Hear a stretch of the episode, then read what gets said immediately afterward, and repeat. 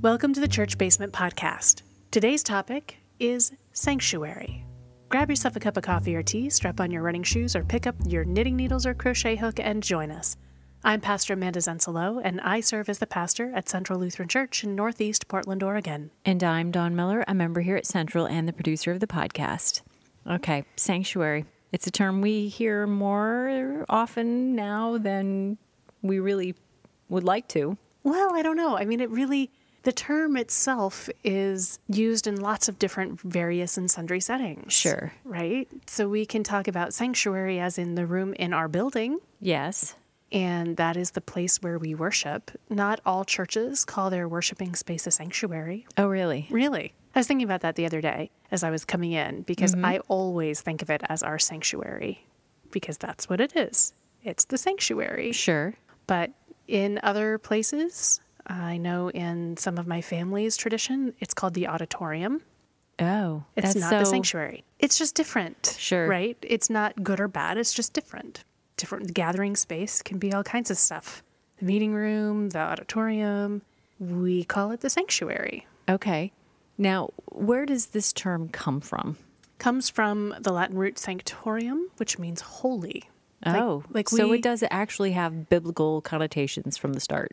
Yeah. So we sing the holy, holy, holy Sure. in worship, or it's called the sanctus, okay. right? Which is the Latin root for sanctuary. Okay. So S A N C T U S is the sanctus, and that's the holy, holy, holy. We sing that during the portion of the meal. I'm starting to use like fancy terms. I was going to say the Eucharist, which is communion. So we use that during communion. So the pastor will say a whole bunch of words like, It is indeed right and salutary that we should at all times and in all places give thanks and praise God. blah, blah, blah, blah, blah, blah, blah." Sure. And we join their unending hymn. And then we all sing, Holy, holy, holy, Lord God Almighty. Uh-huh. Heaven and earth are filled with your glory. Hosanna in the highest. Blessed is the one who comes in the name of the Lord. Hosanna in the highest. So that section comes directly from Scripture. Okay. And that sanctus, sanctus, sanctus, sanctus, holy, holy, holy, we are in a holy place. We are in a sanctuary. Okay. We are in a place that is reserved and set aside for the holiness of God to be observed. Now, it also has additional layers of meaning. Yes, it does. From pop culture and that kind of thing, you get it as you take sanctuary in a church. Yeah. For myriad of reasons. And primarily, historically, before we get into kind of modern times, you might have heard about it in the Middle Ages being like sanctuary, Yep. sanctuary, as somebody runs into a church in order to avoid being Holy arrested. ground, I think, is what you were looking for. Yeah. Mm-hmm. And apparently, through kind of the Middle Ages, through the 6th to the 17th centuries, there was actually law in England that you couldn't be arrested in a church. Hmm. In modern times, you can. that, that no longer applies. It and it apply. hasn't for a very long time, right? Right. And it is what we call a sensitive place. Oh, well, what does that mean? It means you're going to get super lousy PR if you arrest someone there. Oh, that makes perfect sense. Right. Pastors in handcuffs does not look good. Well, churches, uh, hospitals, schools, Yep. synagogues, like those are places where doctor's offices, if you arrest someone there Yep. who's asking for safety and who's asking to have their story heard, right? Like someone who calls for those things in those places and you arrest them anyway, it just looks real bad. Oh, yeah. And so they're sensitive places where typically maybe we would avoid doing it unless we had to. Okay. But 100% legally, you can still totally arrest someone in these places. Wow. Now, the other reason we're bringing this up is sort of the politics of the day. Hmm. Recently, as in last year, the entire denomination of the ELCA declared itself a sanctuary denomination. Yes. Now, that is kind of a blanket thing.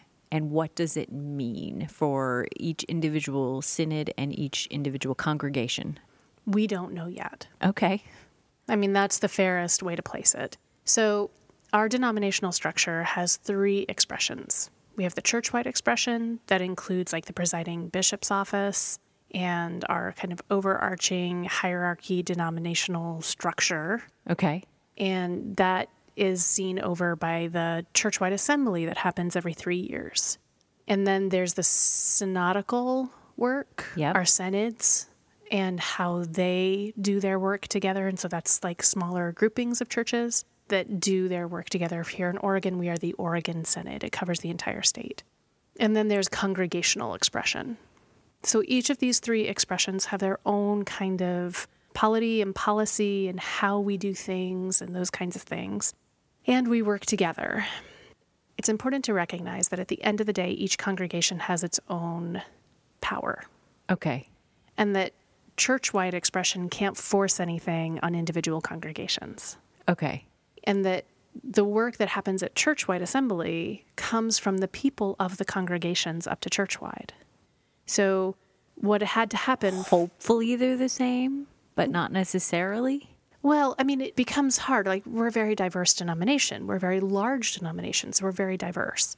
And we have people who come up from memorials and pieces that come to the churchwide assembly that come from among the people of the congregations. Like, it has to come from the people of the congregations to their synod, and then from their synod to the churchwide assembly. So Okay. it goes from the bottom up, it doesn't come from the top down in our denomination. And so, this particular action to become a sanctuary denomination came from among the people and went to the denomination as a whole at churchwide. And it passed with over a 90% vote. Wow, that's that pretty amazing. this. It is. And now we have to figure out well, what does this mean then? Okay. What does it mean to be a sanctuary denomination? And I think that we're wrestling with that and we're trying to figure out what that means because, in the same way that when we became a welcoming denomination, it doesn't necessarily mean that every single congregation in the United States is actually a welcoming denomination for folks who are LGBTQIA or folks who are people of color. Like, if a local congregation hasn't done that work, just because as a denomination we've lifted up that that's our value, doesn't mean that we're ready for every local congregation to have done that work and actually be a safe place. Okay. And if you want to walk that back all the way to women's ordination, like we've been ordaining women for 50 years, like we've been ordaining white women for 50 years, women of color for 40 years, Sure. and LGBTQIA folk for 10 years, right? So if a local congregation hasn't done that work, they may not be ready for a female led congregation yet. Sure. So it's all wishy washy. We're Lutheran. We live in the mess in between places.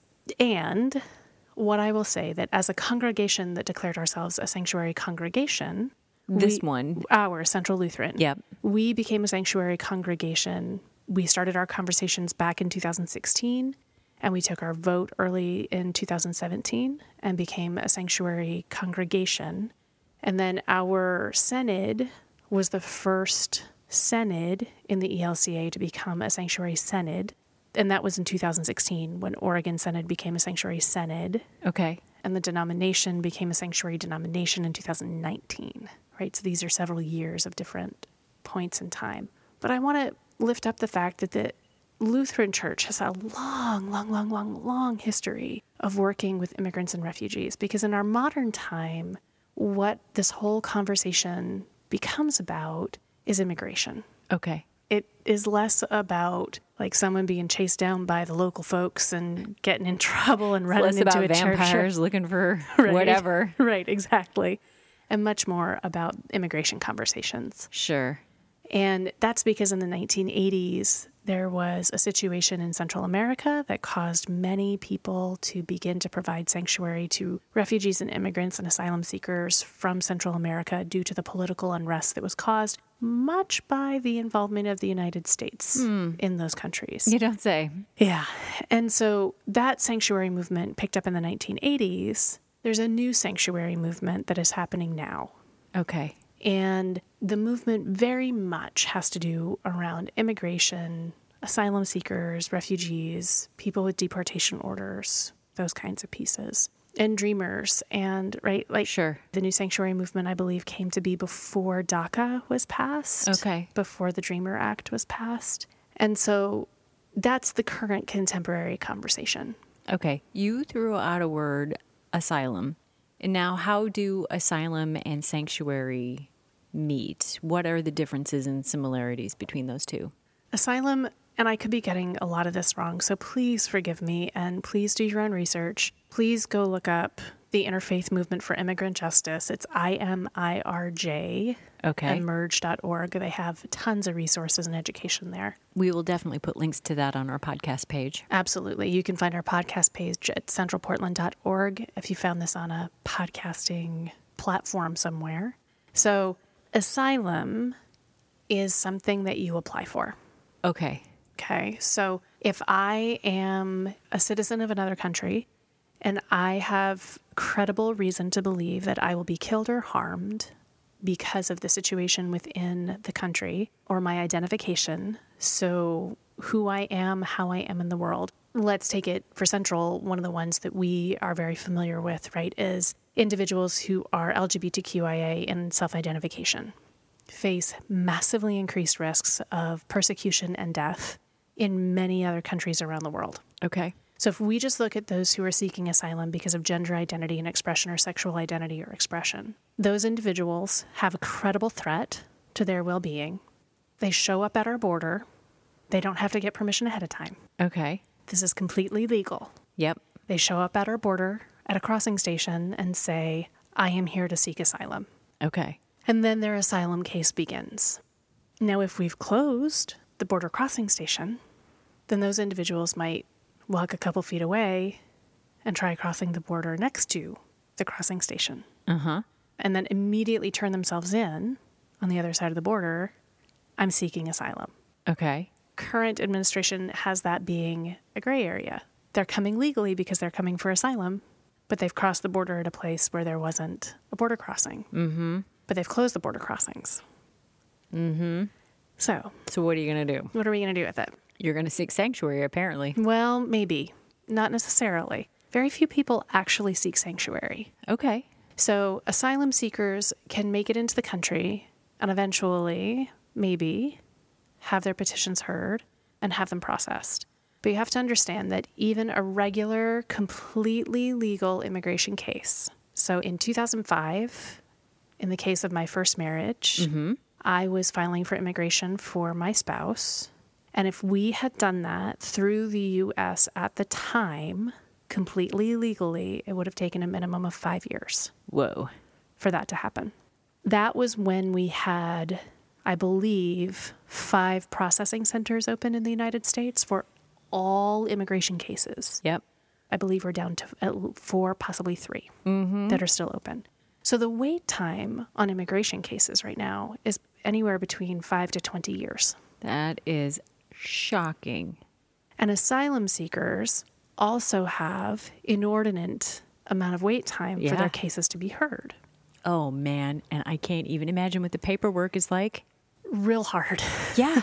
Real hard. Oh, I just applied for a FAFSA for my child not that long ago, and that paperwork nearly killed the three of us. Right. And so, what I will say from my own experience was we got him through immigration in a different route. Yeah. Partially, he's an English speaking white male, and he was from Australia. And so, mm-hmm. we were able to go to the American Embassy in Sydney and do immigration there. It's a unique bonus we have there. Sure.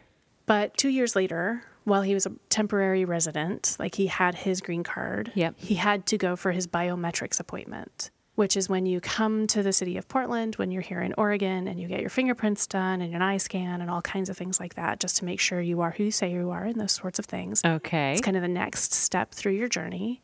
We got notification less than a week ahead of time and had to be in Portland at 8 a.m. on a Monday. And so there's a ton of reasons and ways in which we may not have been able to make it there. If we hadn't had a car, if we didn't have a flexible schedule, if you we, got to jump through hoops. we had to have enough money to pay for a hotel, we had to have enough money to pay for gas, we had to be able to read the letter, Oh, yeah. right? Just a ton of things that we were able to do to be able to make that 8 a.m. appointment. If we had missed that 8 a.m. appointment for whatever reason, a kid got sick, anything, he automatically would have lost his immigration status and would have had an order for deportation against him. Wow. Not even that the clock starts over. No, You're just like out. you're done. You're done. And so in those kinds of cases, like that's how easy it is to get an order of deportation against you. And to try and get back from that, to try to find your way through the very, very, very broken system, to say, my child's leg broke and I had to go to the hospital instead of my biometrics appointment, right? Like, Oh, whatever no. it is, Oh no. real hard. And so then what do you do when you've lived, you've been here completely legally, or you've lived here your entire life, and one small piece undoes all of your work? Oh yeah. Well, do you automatically just let yourself be deported to a place where you're likely to be killed, or you have no connections, or do you ask for help? And in some cases, very rare actually, but in some cases, people are going to congregations and asking for sanctuary. And that is the help. And that is the help. And that is when a congregation allows someone to guest stay in their space.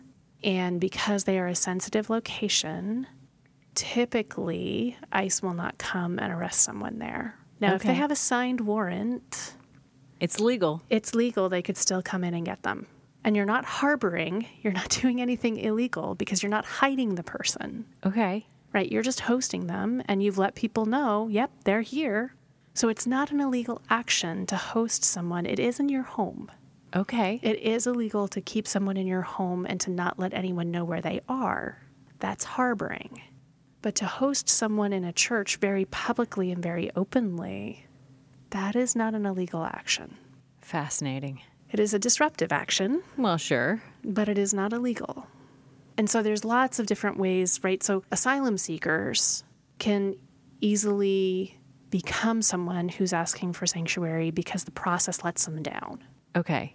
right? But an asylum seeker is a legal immigrant utilizing a legal system in order to come into the country. Sanctuary for our denomination, we don't know what it is yet. You know, the whole Martin Luther question of what does this mean? Uh-huh. we're going to have to figure that out together, right? I can say what it's meant for Central Lutheran in Northeast Portland, Oregon. Okay. I can say for us, it is meant that we have participated in vigils and in prayers. We have accompanied one of our members through immigration challenges, including being arrested by ICE and being held in the for profit prison in Tacoma. Um, Oh man, these words are coming out of your mouth, and it seems somewhat unbelievable in this day and age, and yet it is not unbelievable in this day and age. no, it's totally believable, right? sadly so. It means showing up and supporting people in Sheridan, Oregon, because there is a local jail there that is balancing its budget by having a corporate contract with ICE in order to hold people in immigration hearings, then they can be held indefinitely. And so this prison has a contract to house these folks. And when you're in Sheridan, I don't know how much you pay per minute for your phone calls with your family. Oh, I have heard stories. But to make a phone call out of the Sheridan prison is three times the amount of the going. I think it's like 25 to 30 cents per minute, Oh man, that's like calling international in the 80s. or even worse. Yeah. And there's so many pieces. Like I know Oh, in Tacoma, That's the tip of the iceberg. The tip of the iceberg. In Tacoma, you're only allowed one personal item per six months. And It just if you blows my mind that this is where we're at. right, and for people want to, asking for help. yeah, if you want to purchase anything from the commissary. I think it's something like five or ten dollars for a small thing of toothpaste Oh from the commissary. It's like living in a hospital and paying those prices for real. Totally. Uh-huh. Only you're a prisoner, Yeah. right? And so that's what it has meant for Central Lutheran is becoming educated and learning about these things and getting angry about these things and praying about these things and accompanying specific individual people. It has meant accompanying individuals who are fighting for the systems to be changed into a more equitable system. It has meant our members individual members getting more involved and the vitality and the passion of the congregation increasing because we have something that we don't see how this is the fruition of the kingdom of God. Like mm-hmm. our current system is not the way God intends it. And so we have something that we're passionate and we care about. And it's intersectional with the other things that we are passionate about, right? Many of the people who are fleeing and trying to come to this area are doing so because climate change is already impacting them tremendously. Sure. And so, as the passions that we have in our congregation intersect with this, medical rights and helping people to receive the care that they deserve, like it kind of hits all our stuff. Sure. And so, for us, it has meant continuing to be involved. It does not necessarily mean hosting someone here in our building as a guest, but it does mean being very active and outspoken on these topics and issues. And so, for some congregations, that's what being sanctuary is going to mean. For some congregations, it will mean having a guest in their building. For some Okay. congregations, it will mean just learning about what is the difference between a refugee, an asylum seeker, an immigrant, Yeah. right? And what the terminology is. So, sanctuary can be so many, many, many different things. And I think that as a denomination that is so diverse, it's going to take quite a while for us to figure out what it means to be a sanctuary denomination. Sure. But it means that we care. That's a good thing. There is so much in the scripture about this. Yeah. There's so much about welcoming the alien and welcoming the outsider and creating a space of safety for those who are travelers. It is just suffused through our scripture in the Hebrew and in the Greek. And so this is deeply scripturally based. yeah. and- Th- they never yeah. start with, wait, where are you from again? Right.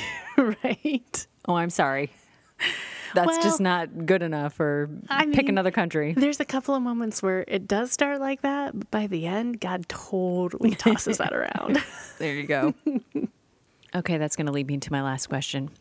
Where do you hope that this goes, this new wave of sanctuary? I hope it goes to where we don't need it. Well, yeah, I that would be lovely. maybe that's naive of me to pray for, but at the same time, I think I have to hold on to that hope that there's going to be a time and a day where we don't have to pray for or fight for or maneuver for or build strategically towards a mother getting to keep her own child and a father getting to be present with them, or that someone who is going to be killed will finally safely find a safe place where they can build a life. Like, I shouldn't have to fight for that. No. but at the same time, our faith compels us to. And so until the day when we no longer have to shout loudly for people to be treated humanely and with dignity, then where I hope the sanctuary movement can go is into a place where we understand the common humanity of all people, that we treat them with dignity and respect, that we hold people in high regard and we lift them up and we don't just set them aside. I truly hope that in our denomination, where the sanctuary movement goes, is into an accompaniment based model. We've done that well in other areas. And we have long been working with refugees in our denomination. And so I hope that we can build on the strong foundation of our refugee resettlement program that has been since the end of World War II and accompany people with dignity and respect, not doing for, but doing with and building with these communities and seeing how vibrant and beautiful those partnerships can be. So that's a prayer. Excellent. Well, thank you, Pastor Amanda, for taking the time to help us learn a little more about sanctuary. I look forward to sitting down with you another week on another topic. As do I, and thank you all for joining us today. Feel free to send your questions to pastor at centralportland.org on this topic. I will refer you to folks far wiser than myself on it or answer as I am able. You can do plenty of research. Please do check out emerge.org. And for more information about the ELCA's policy on this, look into the Churchwide Assembly in 2019 and the memorial there that brought us into this exciting new opportunity for conversation. Until we are back in your ears again, remember God loves you no matter what.